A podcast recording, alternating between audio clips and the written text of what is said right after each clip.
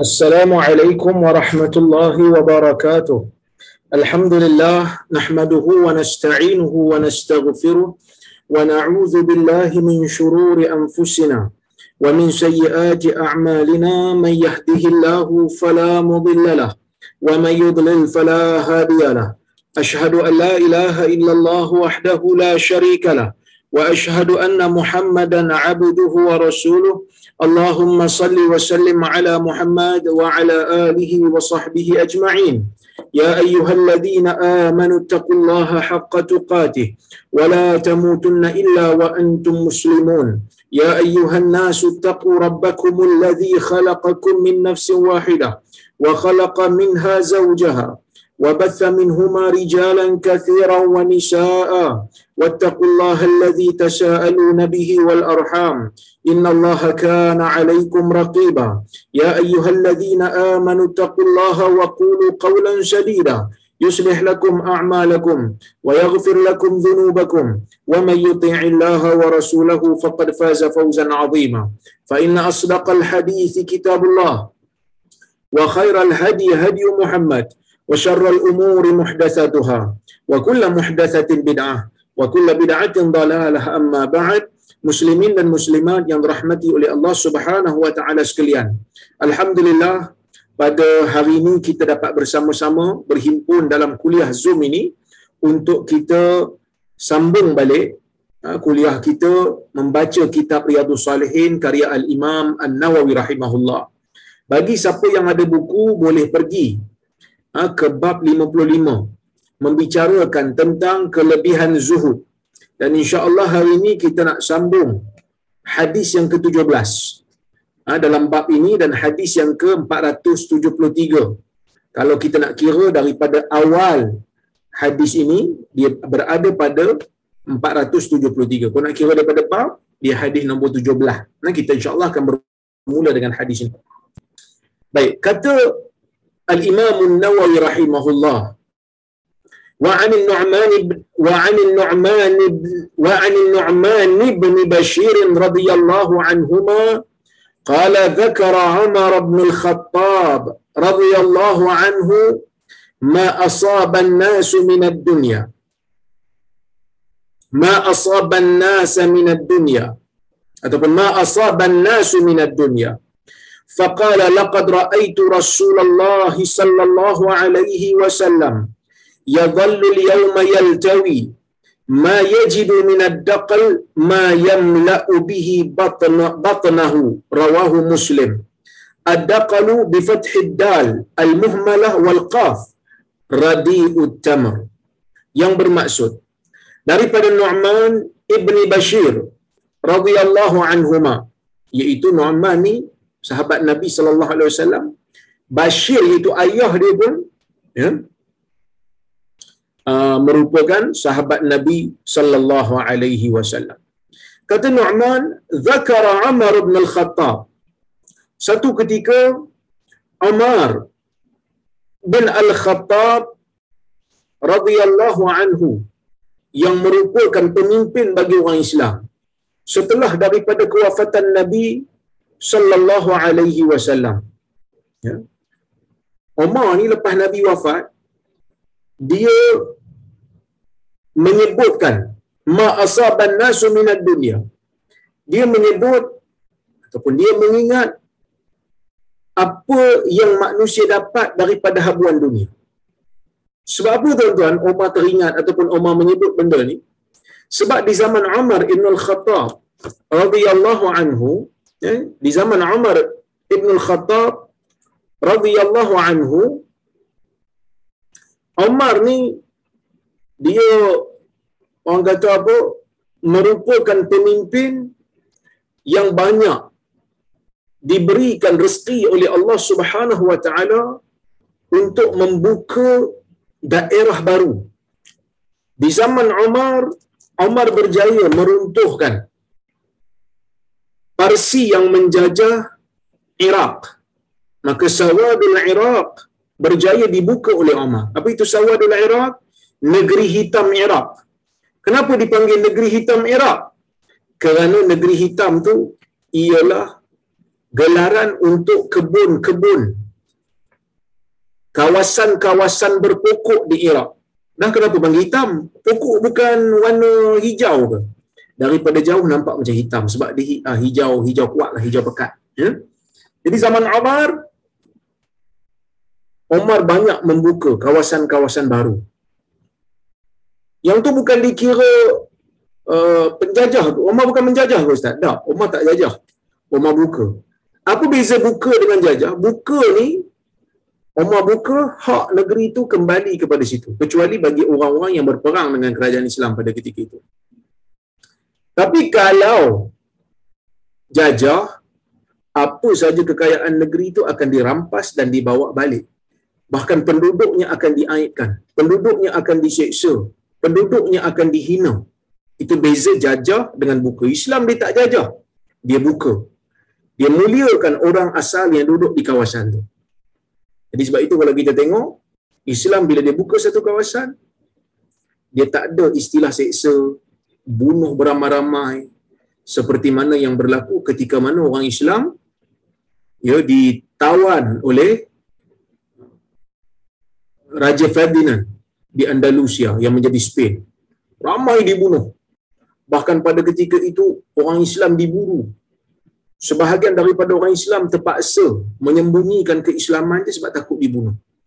Mereka mencari rumah-rumah yang ada toilet di dalamnya.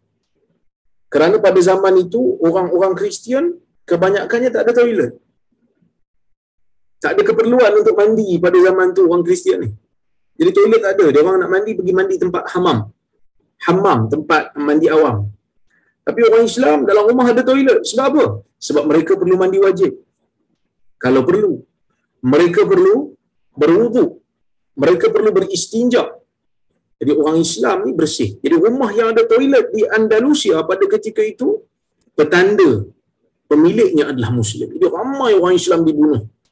Sebab itu ada fatwa-fatwa yang kalau tuan-tuan baca fatwa-fatwa pada zaman itu berlaku, ada yang menyebutkan tentang orang-orang Andalus yang menyembunyikan keislaman dia kerana takut dibunuh. Kan? Nah, memang ada. Bahkan saya terbaca satu surat mufti pada ketika itu mufti utara Afrika. Saya tak ingat Algeria ke ataupun mana pernah ditanya berkenaan dengan hukum orang Andalus. Boleh tak mereka ini mengambil uh, rukhsah untuk uh, meninggalkan syiar-syiar agama dari sudut pakaian kerana bimbang nyawa mereka akan di, diancam. Maka dia memberi fatwa boleh. Jadi Umar berbeza. Zaman Umar, Umar buka kawasan. Jadi bila buka kawasan, ramai orang masuk Islam. Tentera-tentera Islam dapat harta rampasan perang. Harta rampasan perang ni adalah harta yang dibawa waktu perang. Maksud zaman dulu, orang bila nak, nak perang, dia bawa harta. Bawa harta untuk apa? Bawa harta ni untuk bagi galakkan kepada tentera-tentera supaya tak balik. Supaya tak lari daripada medan. Itu hasratnya. Jadi, Umar teringatlah. Banyak manusia ni dapat harta tawanan ataupun harta rampasan perang. Jadi kaya mereka ni. Maka Umar kata apa? Laqad ra'aitu Rasulullah sallallahu alaihi wasallam yadhallu al-yawm yaltawi. Nabi sallallahu alaihi wasallam ya pada ketika Nabi hidup Umar kata aku melihat Nabi sallallahu alaihi wasallam berada dalam keadaan lapar. Nabi sallallahu alaihi wasallam dalam keadaan yang terlalu lapar. Ma yajidu min ad-daqali ma yamla'u bihi batnah. Yang mana pada ketika itu kata Umar, Nabi lapar sebab apa? Nabi sentiasa berada dalam keadaan lapar. Nabi menahan kelaparan disebabkan tidak ada daripada tamar-tamar yang buruk itu sesuatu yang boleh digunakan untuk menjadikan Nabi ini boleh lapik perut dia. Ha, jadi ini yang disebut oleh Umar. Maksudnya, pada satu-satu ketika kadang-kadang Nabi sallallahu alaihi wasallam ni cari kat rumah dia makanan daripada tamar-tamar yang buruk tu tak ada makanan yang boleh menjadikan perut Nabi itu terisi dengan makanan. timbul satu persoalan. Bila kita baca hadis-hadis seperti ini tuan-tuan dan puan-puan rahmati Allah sekalian, bila kita baca riwayat-riwayat yang seperti ini, kita dapati bahawa Nabi sallallahu alaihi wasallam ini memang orang yang uh, hidupnya sederhana. Rumah Nabi sallallahu alaihi wasallam ni rumah yang sangat simple. Rumah yang sangat-sangat simple. Dekat rumah Nabi sallallahu alaihi wasallam tak ada makanan yang banyak. Yang ada makanan yang sekadarnya. Jadi apa benda nak buat? Bila tak ada makanan dekat rumah, dan kita baca hadis yang selalu kita dengar. Apa dia? Bila kita baca hadis, bila kita baca hadis, kita dengar nampak macam Nabi sallallahu alaihi wasallam ni tak ada makanan kat rumah pun. Umpamanya, ya.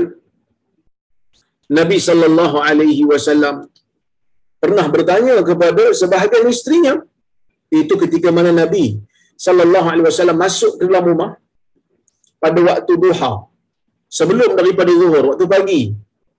Ya. Bila waktu pagi Nabi sallallahu alaihi wasallam masuk berjumpa dengan isterinya dalam rumah. Maka Nabi bertanya kepada isterinya hal indakum syai di sisi kamu ada tak apa-apa? Yang boleh dimakan lah maksudnya. Ha. yang boleh dimakan. Isteri Nabi kata la tidak ada. Apa yang kata Nabi SAW fa inni sa'im. Kan? Kalau begitu aku berpuasalah. Ha nak begitu kehidupan Nabi sallallahu alaihi wasallam ni sangat sederhana. Kita akan jumpa nanti hadis-hadis lain dalam bab yang sama. Ya dalam bab ini yang mana Nabi sallallahu alaihi wasallam berdoa kepada Allah Subhanahu wa taala supaya menjadikan rezeki keluarga Nabi ini kafafa. Apa itu kafafa? Cukup. Tak lebih dan tak kurang. Timbul satu persoalan. Apa persoalannya? Bila Nabi sallallahu alaihi wasallam kat rumah dia ni pada satu ketika Nabi berada dalam keadaan tersangat lapar. Nabi cari dalam tamar-tamar yang buruk itu sesuatu yang boleh untuk dijadikan alas perut. Boleh untuk isikan perutnya yang lapar. Nabi tak jumpa. Adakah bermakna Nabi ni fakir dan miskin? Pertama sekali tuan-tuan dan puan-puan rahmati oleh Allah Subhanahu wa taala sekalian. Ya, pertama sekali kita kena tahu Nabi tidak fakir. Nabi sallallahu alaihi wasallam ni bukanlah satu orang yang fakir.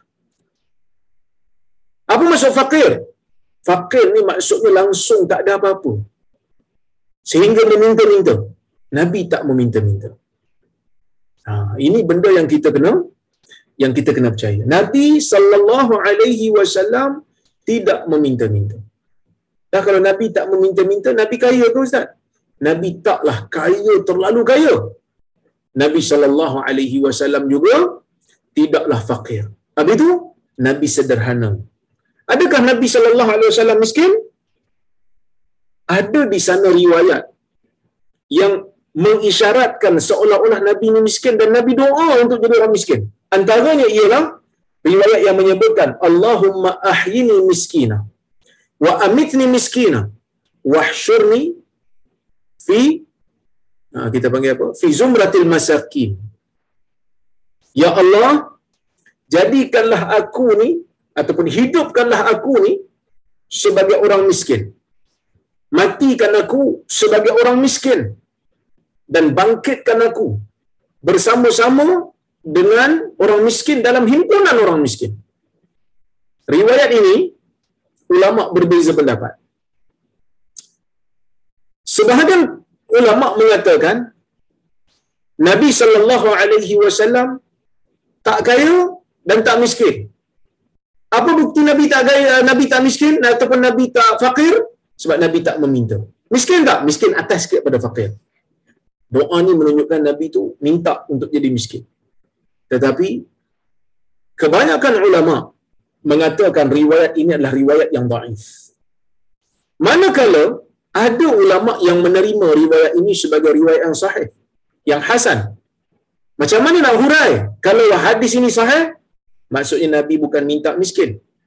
Tetapi Nabi minta supaya sifat orang miskin tu ada dekat Nabi. Iaitu sifat orang miskin ni rendah diri. Sifat orang miskin apa dia tuan Dia rendah diri kepada Allah Subhanahu Wa Taala. Dia tak sombong. Dia tak dia tak uh, takabur. Dia hanya sederhana dan dia merendahkan dirinya kerana dia tahu dia tidak ada apa-apa yang boleh menyebabkan dirinya berbangga-bangga. Itu uh, yang pertama. Maksudnya Nabi SAW ni tak miskin. Sebaliknya Nabi minta sifat orang miskin supaya diberikan kepada Nabi sallallahu alaihi wasallam iaitu sifat rendah diri, sifat tak orang kata apa tak tak sombong, tak takabur. Hmm. Ya. Bila dalam hadis ni disebut tentang Nabi ni yaltawi. Yaltawi. Apa maksud yaltawi? Yaltawi ni maksudnya Nabi sallallahu alaihi wasallam itu keadaannya sangat lapar. Sehingga Nabi bergulingan. Berguling-guling lah. Berguling, berguling-guling. Maksudnya lapar sungguh lah tu. Dah itu tak miskin lagi ke Ustaz?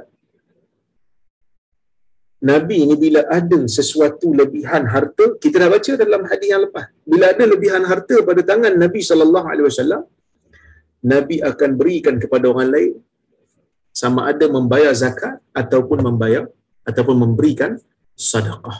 Ya, memberikan sedekah. Jadi sebab itu Syekh Mustafa Bura dalam kitab di Nuzhatul Muttaqin ketika menghuraikan hadis ini dia kata apa? Afad al-hadis bayana ma kana alaihi ما كان عليه عليه الصلاة والسلام من الزهد ولم يكن ذلك عن عوز وفقر wa inna ma kana zuhdan fid dunya wa itharan lil akhirah. Hadis ni memberikan kita pengajaran. apa pengajaran yang kita boleh ambil daripada hadis ni? Pengajaran yang kita boleh ambil daripada hadis ni ialah yang pertama dari sudut penjelasan yang ditunjukkan oleh Nabi sallallahu alaihi wasallam dalam riwayat ini. Apa dia? Riwayat ini menunjukkan bahawasanya Nabi ni adalah orang yang sangat-sangat sangat-sangat zuhud terhadap dunia. Zuhud dalam dunia. Sehingga kan Nabi mengambil dunia ni dengan kadar yang sedikit. Nabi ambil dunia ni sikit sangat. Tapi adakah Nabi miskin? Syekh mengatakan, Syekh Mustafa Bura pun tak setuju untuk kata Nabi ni fakir. Kan dia kata, walam yakun dhalika an auzin wa faqr tetapi keadaan nabi yang lapar tu bukan disebabkan oleh kerana nabi sallallahu alaihi wasallam ni fakir. Tak. Bukan begitu. Ya. Tetapi kita panggil nabi mendahulukan akhirat dia apa yang dia dapat dia akan serahkan. Ya, apa yang dia dapat, dia akan serahkan sebagai sedekah kepada orang lain. Maksudnya dia fikir pasal orang lain sama. Itu yang disebut baik. Kemudian kita pergi kepada riwayat yang berikutnya. Itu riwayat nombor 18 dalam bab ni ya. Wa an Aisyah radhiyallahu anha qalat tufiya Rasulullah sallallahu alaihi wasallam وما في بيت من شيء يأكله ذو كبد إلا شتر شعير في رف في رف لي فأكلت منه حتى طال عليه فكلته ففني ففني متفق عليه yang bermaksud daripada Aisyah radhiyallahu anha. Hadis ini riwayat Al-Imam Al-Bukhari dan Muslim, ya. daripada Aisyah radhiyallahu anha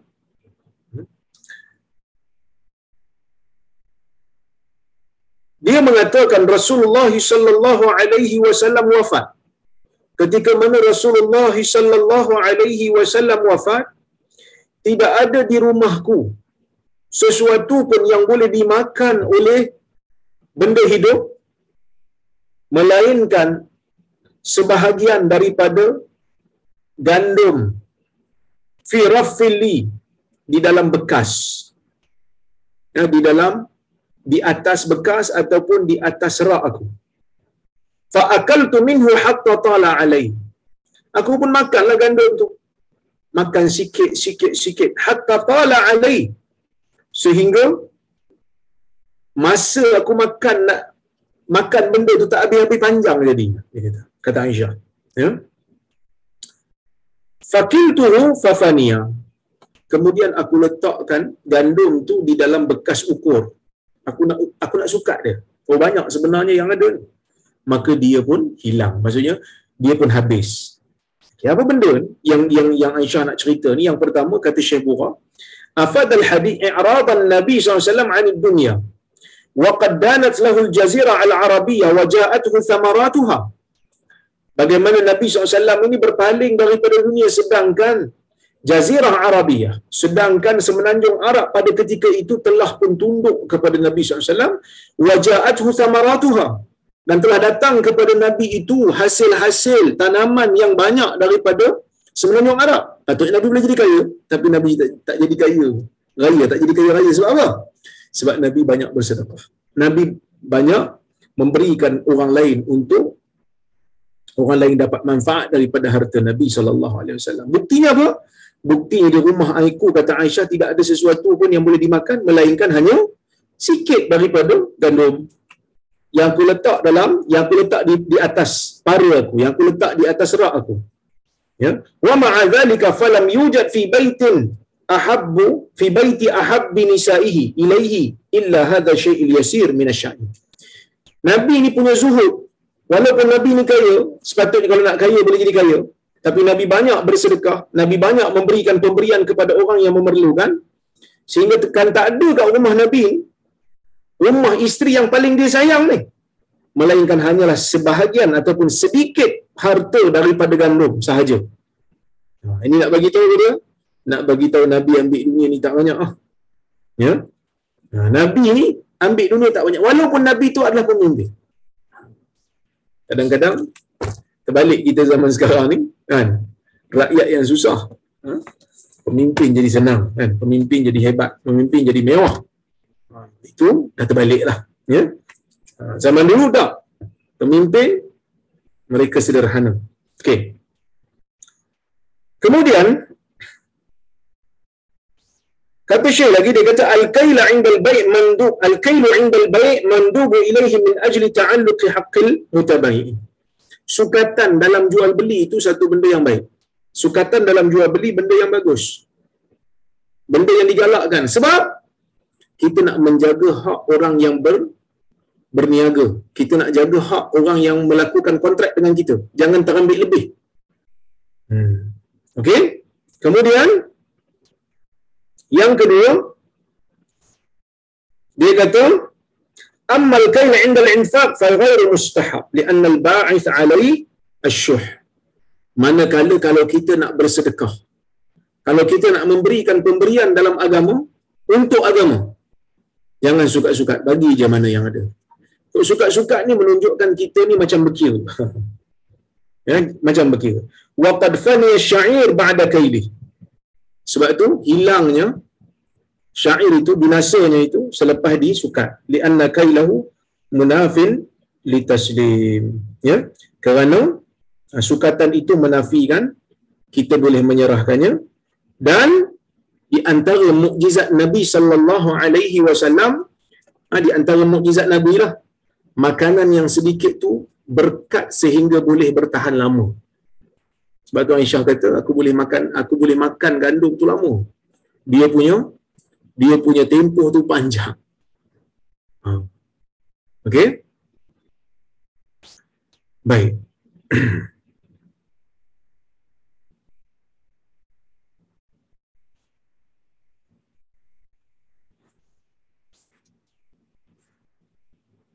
Tuan-tuan dan puan rahmati oleh Allah Subhanahu wa taala sekalian.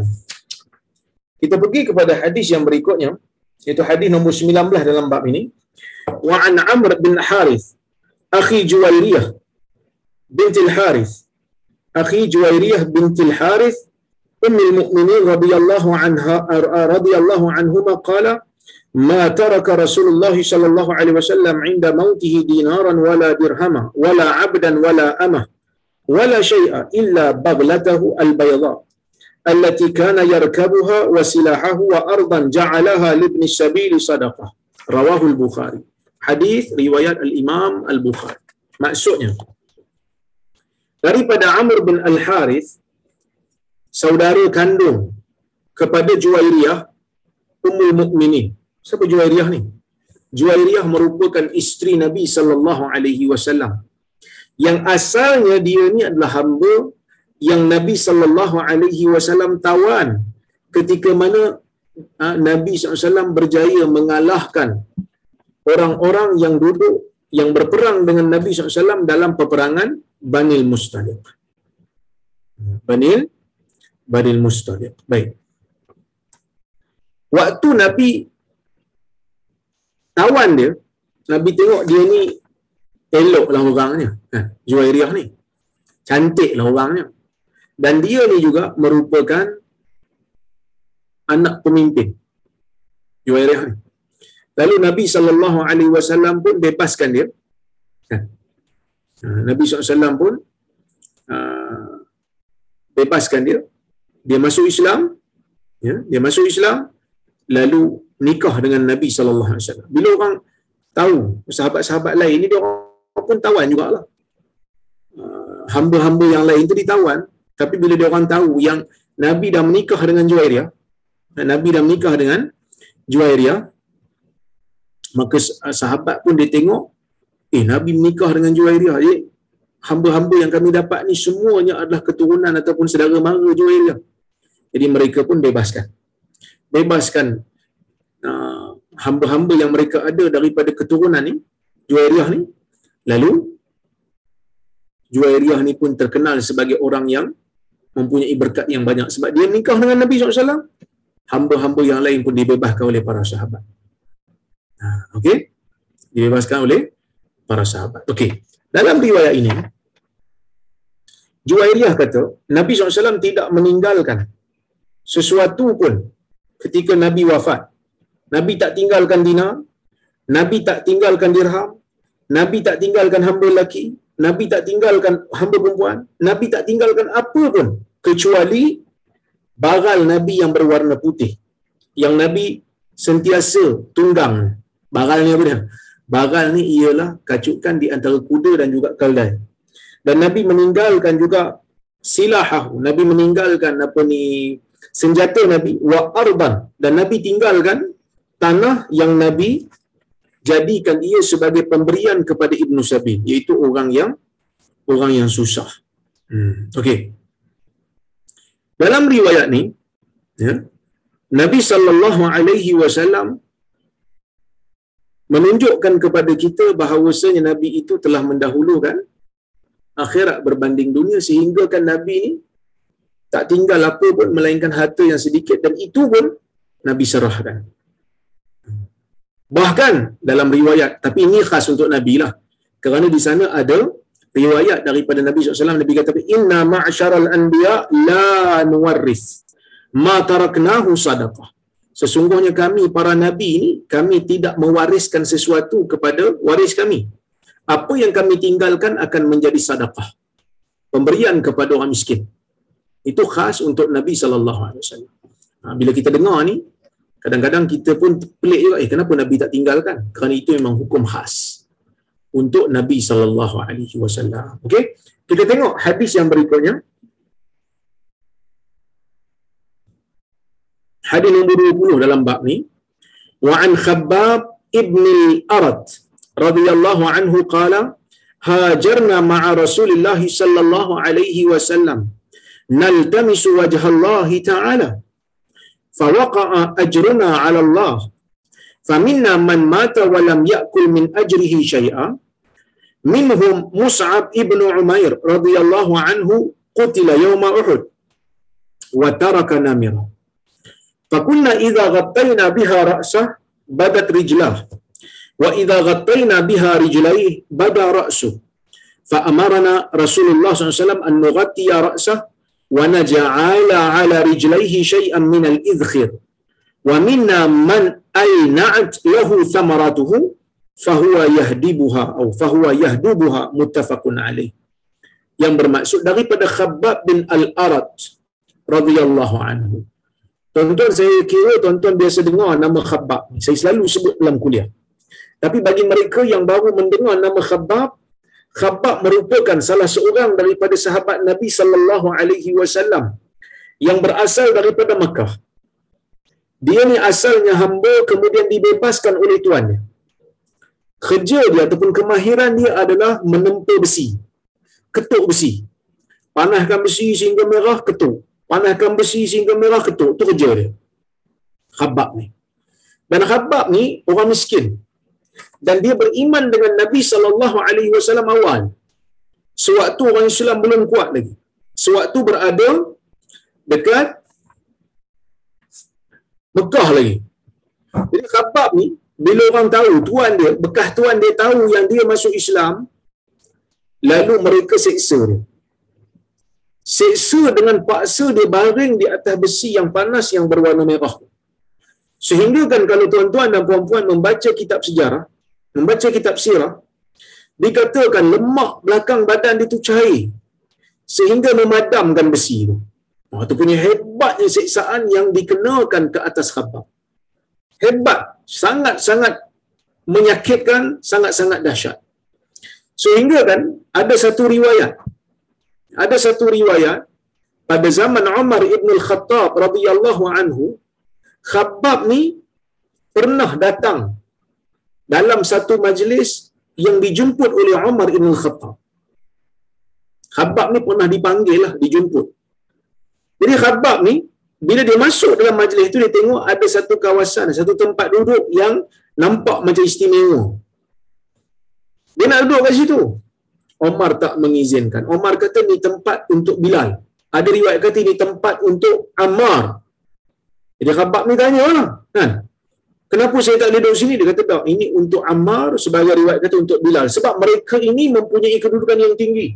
Sebab apa kedudukan mereka tinggi? Sebab mereka ini di zaman Nabi wasallam mereka ini disiksa teruk. Mereka telah menerima ujian yang sangat dahsyat. Jadi Khabbab ni bila dengar aja yang tu Khabbab buka baju tunjuk ke Omar belakang belakang dia.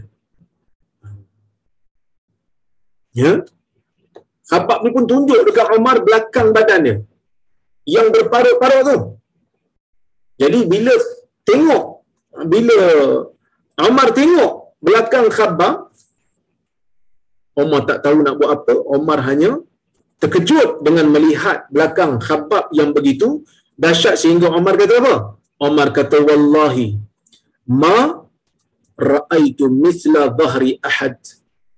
Kata Omar, demi Allah aku tidak pernah melihat belakang lelaki yang seperti ini belakang lelaki yang sedahsyat ini kenapa kerana begitu begitu dahsyat siksaan yang diterima oleh Khabbab. Omar tak tahu benda tu. Ha, tapi inilah hebatnya orang zaman dulu tuan-tuan. Ya. Sahabat ketika mana mempertahankan agama sahabat ketika mana mempertahankan iman parut mereka lekat di badan mereka dan menjadi bukti. Bukan kata sekat parut ada yang hilang anggota pun. Seperti mana Ja'far bin Abi Talib ketika menjaga panji agama hilang tangan dia dulu sehingga Nabi SAW kata Allah Ta'ala akan gantikan dengan sayap di di dalam syurga nanti. Sebab itu dia digelar Ja'far At-Tayyar. Ja'far yang mempunyai sayap. Jadi Khabbab ni orang terkenal. Ya, Khabbab ni orang terkenal, dia kena siksa teruk. Jadi Khabbab ni pernah sebut, dia kata apa? Dia kata, Hajarna ma'a Rasulullah sallallahu alaihi wasallam. Dulu kami pernah berhijrah bersama dengan Rasulullah sallallahu alaihi wasallam naltamisu Allah ta'ala kami mencari kami mengkehendaki kami menuntut keredaan Allah Subhanahu wa taala. Kami kami cari wajah Allah, maksud kami cari pahala daripada Allah. Fa waqa'a ajruna 'ala Allah. Maka pahala kami tetap di sisi Allah. Ini menunjukkan khabat memang orang muhajirin. Sebab dia masuk Islam, dia kata kami berhijrah bersama dengan Nabi SAW. Kami tinggalkan Mekah. Demi untuk menjaga agama, kami tinggalkan Mekah. Kami tinggalkan dunia yang berada di Mekah tu. Kami pergi ke Madinah. Kami mencari keredaan Allah. Kami cari agama Allah. Kami cari syurga yang Allah Ta'ala janjikan kepada orang yang nak menyelamatkan imannya kepada Allah. Fawaqa'a ajruna Allah. Pahala kami telah tetap di sisi Allah. Faminna man mata wa lam ya'kul min ajrihi syai'a. Di antara kami ada yang mati dan tidak makan pahalanya. Tidak makan habuan daripada pahalanya sedikit pun. Apa maksudnya? Habuan ni bukan semesti habuan pahala. Dah. Habuan dunia pun boleh jadi. Maksudnya di kalangan sahabat kata khabab, ada yang mati awal. Di, di kalangan sahabat ni kata khabab, ada yang mati awal sehingga tak sempat makan habuan. Tak merasa kemenangan agama ni, tak merasa. Tak dan lah orang kata. Tak dan nak merasa kemenangan di Madinah. Yang mana yang telah dirasa oleh orang yang hidup selepas daripada dia. Minhum Mus'ab bin Umair. Antara orang yang berjuang bersama dengan Nabi SAW ketika susah, ialah Umar. Ah, sorry, ialah Mus'ab bin Umair. Siapa Mus'ab bin Umair? Saya telah pun hurai dalam kuliah-kuliah yang lepas, iaitu seorang yang Nabi sallallahu alaihi wasallam hantar dia pergi ke Madinah awal sebelum Nabi berhijrah untuk mengajarkan orang-orang Madinah ni Al-Quran. Setelah daripada berlakunya perjanjian Aqabah, orang-orang Madinah meminta kepada Nabi SAW wakil untuk mereka boleh baca Al-Quran dan belajar agama. Nabi hantar Musa'ab pergi. Musa'ab satu orang yang kaya. Mak dia kaya. Seorang yang dimanjakan oleh ibunya. Pakaiannya mahal. Hebat pakaiannya. Minyak wanginya hebat. Bila masuk Islam, maknya tahu dia masuk Islam. Terus ibu dia buang dia. Ibu dia tak mengaku lagi dia sebagai anak. Ibu dia sekat harta yang ibu dia selalu bagi kat dia. Maka Mus'ab menjadi orang yang miskin. Tapi dia kisah ke tuan-tuan jadi miskin? Dia tak kisah. Kerana dia tahu agama lebih penting daripada ke kekayaan. Kerana dia tahu agama lebih bernilai daripada kekayaan yang mengorbankan agama dia. Qutila yawma Uhud. Dia meninggal dunia pada hari peperangan Uhud. Dia syahid dalam peperangan Uhud. Peperangan Uhud ada 70 orang sahabat meninggal. Syahid, gugur syahid. Antaranya siapa? Hamzah bapa saudara Nabi sallallahu alaihi wasallam. Antaranya siapa? Antaranya Hamzalah. Antaranya siapa? Abdullah Al-Ansari ayah kepada Jabir. Antaranya siapa? Anas bin Nadar bapa saudara kepada Anas bin Malik radhiyallahu anhu. Antaranya siapa? Mus'ab bin Umair radhiyallahu anhum ajma'in. Mereka ini antara 70 sahabat Nabi yang gugur syahid di medan Uhud. Bila berlaku perang Uhud? Tahun ketiga hijrah bulan Syawal. Setahun setelah berlakunya peperangan Badar. Yang mana dalam peperangan Badar, orang Islam Allah Ta'ala takdirkan menang. Dalam peperangan Uhud, kalah. Dan bila kalah, gugur 70 orang daripada kalangan sahabat yang mulia gugur sebagai syahid. Antara yang syahid itu adalah Mus'ab. Tuan-tuan, Nabi sallallahu alaihi wasallam ya, menjanjikan syurga kepada syuhada Uhud. Syurga untuk mereka. Syuhada Uhud merupakan golongan yang dijamin syurga oleh Allah Subhanahu wa taala. Tapi tuan-tuan nak tahu macam mana keadaan ahli yang dijamin syurga ni yang yang gugur di medan Uhud sebagai syuhada ni? Apa yang berlaku? Kata Khabab, dia kata apa? Wa taraka namirah Mus'ab ni hanya meninggalkan satu kain kecil. Namirah ni kain yang ada warna sikit. Diperbuat daripada bulu kambing. Fakunna idza ghattayna biha ra'sa. Kain tu kalau kami tutup kepalanya badat rijlah dua kakinya akan ter terkeluar. Pendeklah kain tu. Kain kecil. Dia tutup kepala kaki keluar. Wa idza ghattayna biha rijlai pada ra'su. Dan apabila kami tutup kakinya kepalanya akan terkeluar. Itulah Musa. Itulah yang ada pada badan dia. Itulah yang ada dalam tempat dia. Itulah harta dia. Kain yang kuat, kain yang besar nak tutup badan dia pun tak cukup tuan-tuan. Begitulah dunia yang ada di sisi sahabat yang bernama Musa. Ahli syurga yang telah mengorbankan segala-galanya untuk agama. Kan? Kadang-kadang kita tengok diri kita, kita pun rasa malu. Allah Subhanahu Wa Taala berikan kita banyak dunia ni. Kadang-kadang sampai kita lupa pada diri. Sampai kita lupa tanggungjawab pada agama. Sampai kita lupa nak berjuang, nak mempertahankan agama, nak menolak kesesatan dan kebatilan agama. Sebab selesa. Sebab senang. Kan?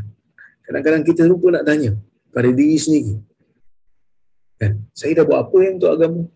Lupa nak tanya. Kan? Yang biasa kita ingat, eh, oh yang ni uh, insyaAllah ujung bulan ni birthday bos. Jadi kita kena buat surprise party. Tak salah yang tu. Betul. Itu budaya yang tak salah. Jangan salah faham saya. Cuma, kita banyak fikir jasa kita pada orang. Yang kita perlu buat sebagai tanda terima kasih. Itu bagus. Tapi jangan sampai kita lupa apa jasa yang kita perlu buat untuk agama. Apa jasa yang kita perlu buat untuk umat. Kerana hidup ni ada kalanya mengejutkan kita dengan kematian. Ada orang mati dia, boleh dia jangka. Allah Ta'ala bagi dia mati sebelum tu dia sakit. Dia boleh jangka dah, aku dekat nak mati dah. Tapi ada kalanya manusia yang pergi dalam keadaan yang dalam keadaan yang terkejut. Tiba-tiba dia mati.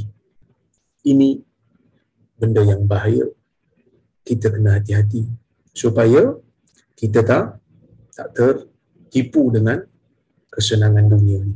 Bukan saya nak kata kesenangan dunia salah. Tak. Tapi jangan sampai melalaikan kita. Wa naj'alu 'ala rijlaihi shay'an min al-idkhir. Dan kami tutup kepalanya, kakinya tu yang terbuka tu kami tutup dengan rumput, rerumput yang berada di Makkah. Wa minna man ayna'at lahu thamaratuhu. Di antara kami ada yang buahnya ranum. Apa itu buahnya? Buahnya itu hasil amalannya ranum dah fahuwa yahdibuha au yahdubuha. Dua boleh. Yahdibuha boleh. Ataupun yahdubuha boleh. Ya. Baik. Itu dia sedang dia sedang memetik hasil usaha amal saleh dia sebab dia mati awal. Baik. Tuan-tuan dan puan-puan rahmati oleh Allah Subhanahu wa taala sekalian, hadis nak bagi tahu kita apa dia? Hadis nak bagi tahu kita apa saja yang kita buat dalam dunia ini Allah Subhanahu wa taala akan tulis Allah taala arahkan perintah Allah taala akan perintahkan malaikatnya untuk tulis. Siapa yang buat baik ada balasan. Sesiapa yang buat jahat ada balasannya dan sesiapa yang buat baik tiba-tiba mati. Pahalanya sempurna di sisi Allah untuk amal baik yang dia buat. Tetapi siapa yang buat baik belum mati Allah Ta'ala berikan sedikit habuan dunia. Hati-hati bimbang habuan dunia tu nanti akan mengurangkan pula kesedapan di akhirat yang kita bakal terima. Sebab itu khabab ni dia ada sedikit perasaan takut. Sebab dia meninggal lewat dia. Dia tak macam Musa yang meninggal awal. Belum sempat menang belum sempat rasa nikmat. Musa mati dulu. Dia tak macam khabab yang hidup lama. Zaman Omar pun khabab ni still ada. So kata Syekh Mustafa Bura dia kata afad al hadis bayana ni'matil hijrah. Hadis ni nak jelaskan kepada kita tentang penjelasan bagaimana nikmatnya hijrah. Hijrah ni benda susah tuan-tuan. Bukan senang nak meninggalkan negeri ini. Bukan senang nak tinggalkan saudara mara ni. Tapi hijrah benda yang nikmat setelah daripada kita melepasi kesusahan, kesusahan itu. Sebab tu orang muhajirin mereka bangga dengan gelar, apa ni mereka gembira dengan gelaran muhajirin tu. Dan Nabi SAW sendiri sebut laulal hijrah lakuntum ra'an minal ansar. Kalau tak kerana pahala hijrah tu, kebanggaan hijrah tu, keseronokannya pahala hijrah itu, dah tentu aku akan jadi orang ansar. Tapi Nabi tak jadi orang ansar. Nabi tak jadi orang ansar. Nabi kekal menjadi orang muhajirin. Wa al muhajirin al-mukhlisin fi hijratihim lillah. Menjelaskan bagaimana besarnya pahala orang muhajirin yang ikhlas berhijrah kepada Allah. Ha, berhijrah kerana Allah. Pergi ke Madinah. Duduk di tempat yang asalnya penuh dengan wabak. Orang takut nak pergi. Tapi sanggup mereka duduk di situ. Tinggalkan bandar metropolitan. Duduk di kampung Madinah tu. Semata-mata kerana agama. Baik. Yang kedua. Fadla Mus'ab ibni Umair radhiyallahu anhu. Hadis ini juga menceritakan tentang kelebihan Mus'ab. Hidup cerita kelebihan Mus'ab ni Ustaz, dia paling mulia ke? Dah. Dalam sahabat yang paling mulia ni Abu Bakar. Sahabat Rasulullah yang paling mulia Abu Bakar. Dan ni Musa masing-masing ada kelebihan masing-masing. Kelebihan ini tidak menafikan kelebihan orang lain. Kelebihan Mus'ab ialah dia ni dalam syurga. Dan dia tak dapat, tak sempat mengambil habuan dunia. Menunjukkan habuan akhirat dia akan sempurna. Kemudian jaza al-muttaqin. Balasan bagi orang yang bertakwa imma ayyakuna ajilan fid dunia atau ajilan fil akhirah atau fihi ma ma'an. Ya. Balasan bagi orang yang bertakwa ni boleh jadi Allah Taala balas di dunia, boleh jadi Allah Taala tangguh ke akhirat, boleh jadi dunia dapat akhirat dapat. Tapi yang ditakuti oleh khabab ialah balasan cepat di dunia yang tidak disyukuri dengan sebaik-baiknya. Menyebabkan balasan di akhirat itu akan berkurangan. Itu yang paling takut. Walaupun khabab ni orang salih, walaupun khabab ni sahabat Nabi, tapi perasaan takut tu ada kat dia. Sebab itu kita sentiasa diingatkan. Bila dapat nikmat dunia, jangan lupa syukur. Jangan lupa untuk melakukan ibadah setimpal dengan apa yang Allah Ta'ala bagi ke kita. Kan? Bila kita dapat rezeki, kita kongsi. Supaya rezeki yang kita dapat itu tidak mengurangkan pahala akhirat kita nanti. Itu maksudnya. Okey? Um, saya nak cakap apa tadi? Ada satu poin saya, saya lupa nak cakap. Saya lupa nak cakap. Ah ni. Sebab itu dalam doa Nabi SAW lepas makan. Kita bila makan ni dapat nikmat. Makan ni sedap kan? So lepas daripada makan, Nabi SAW ajar dalam sebuah doa yang sahih riwayat Imam Al-Bukhari Nabi kata alhamdulillahillazi kafana wa arwana ghaira makfiyin wala makfur. Jadi antara doa selepas makan yang sahih. Hmm. iaitu Nabi ajar alhamdulillahillazi kafana.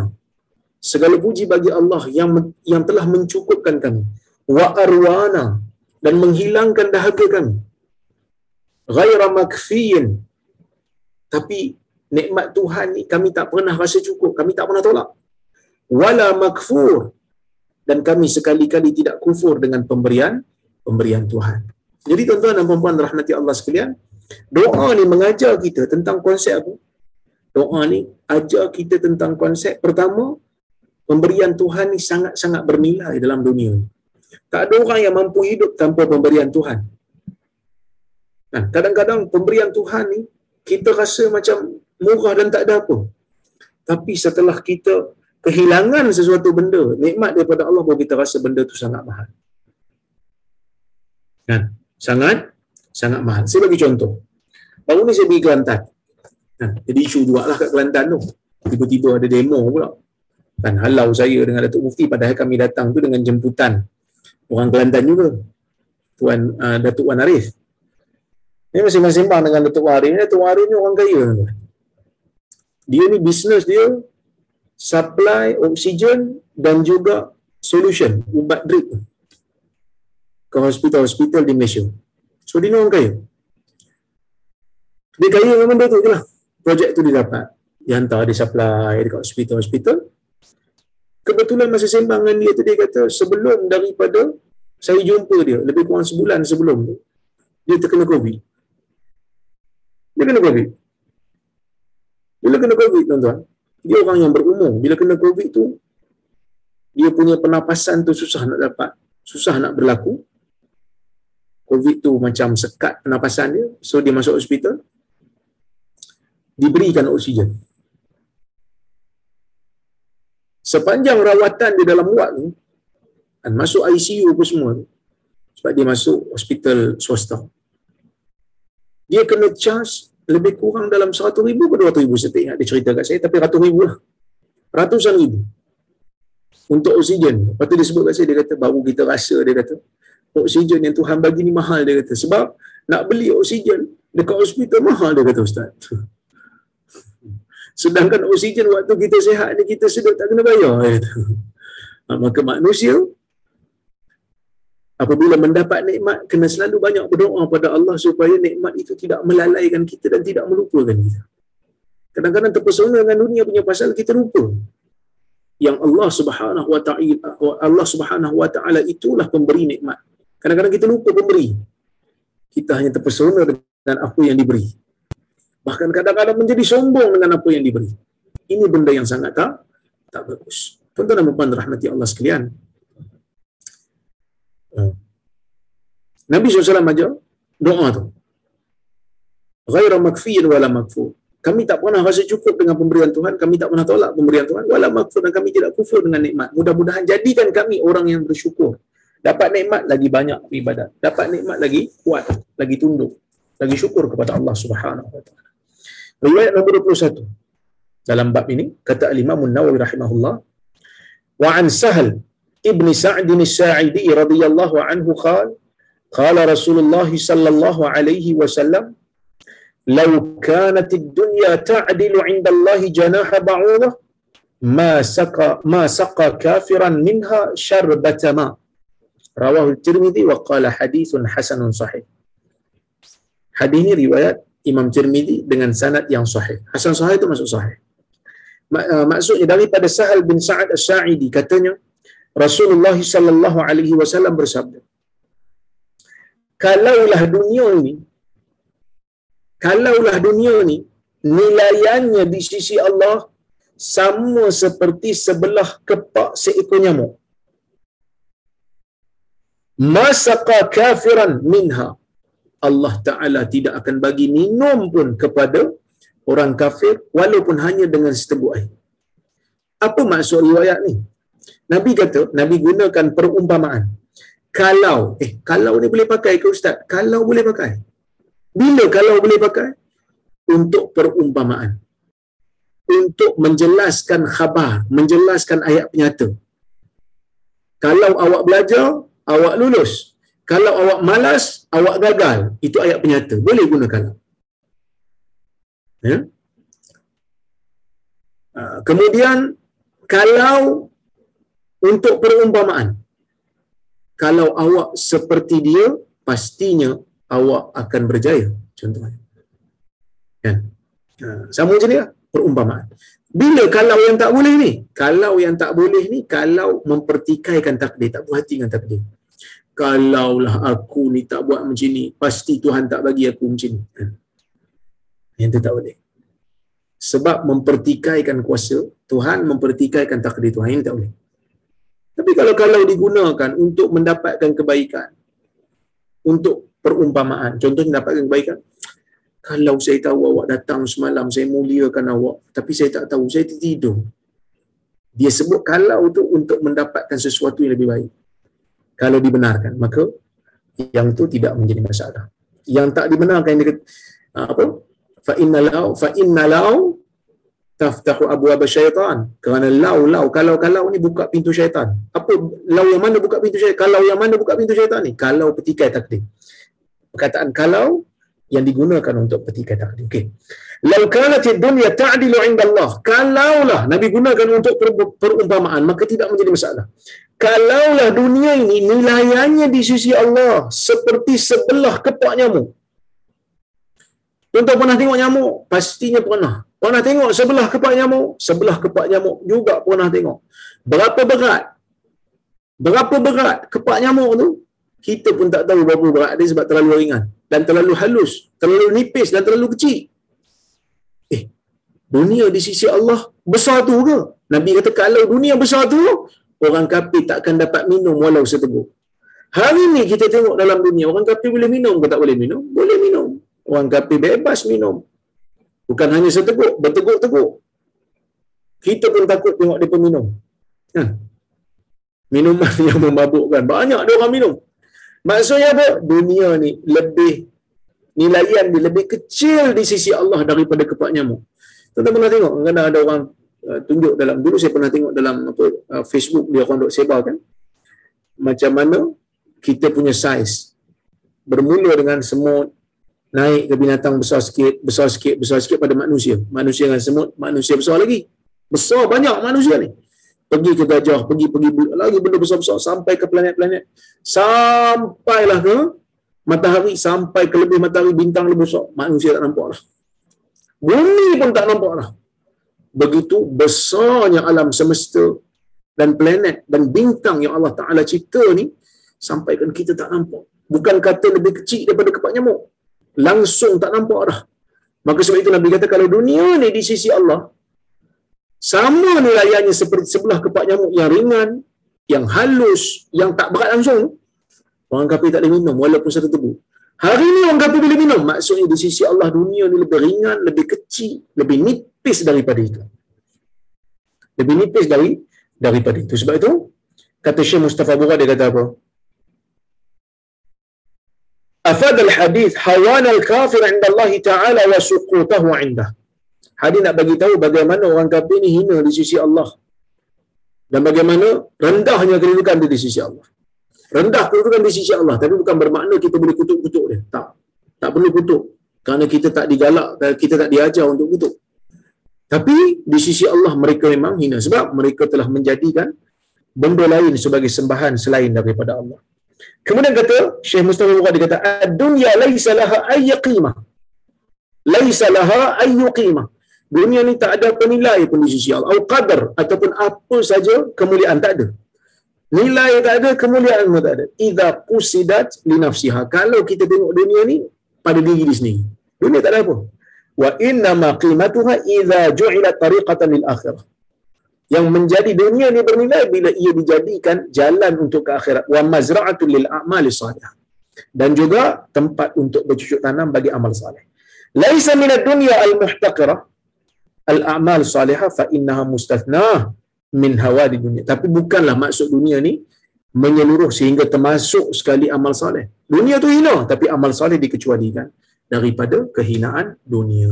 Wallahu subhanahu wa ta'ala bisawab mudah-mudahan ada manfaat apa yang saya sampaikan pada malam ini. insya-Allah kita sambung pada kuliah yang akan datang pada hari Khamis nanti jika ada waktu dan keizinan. Okey? Baik. Tengok uh, soalan kalau kalau ada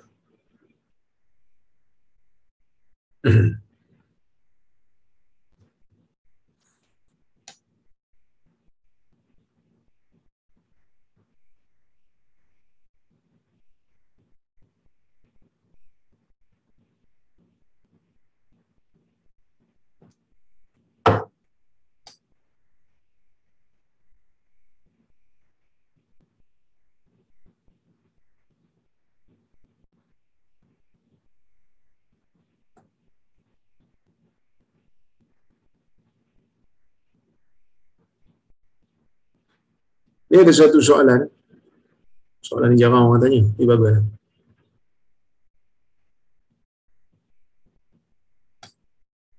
Dia kata, Assalamualaikum, Assalamualaikum, Adakah benar yang Nabi SAW melarang kita daripada menampar wajah seseorang manusia? Jawapannya betul. Ya, jawapannya betul. Nabi SAW melarang kita uh, memukul wajah.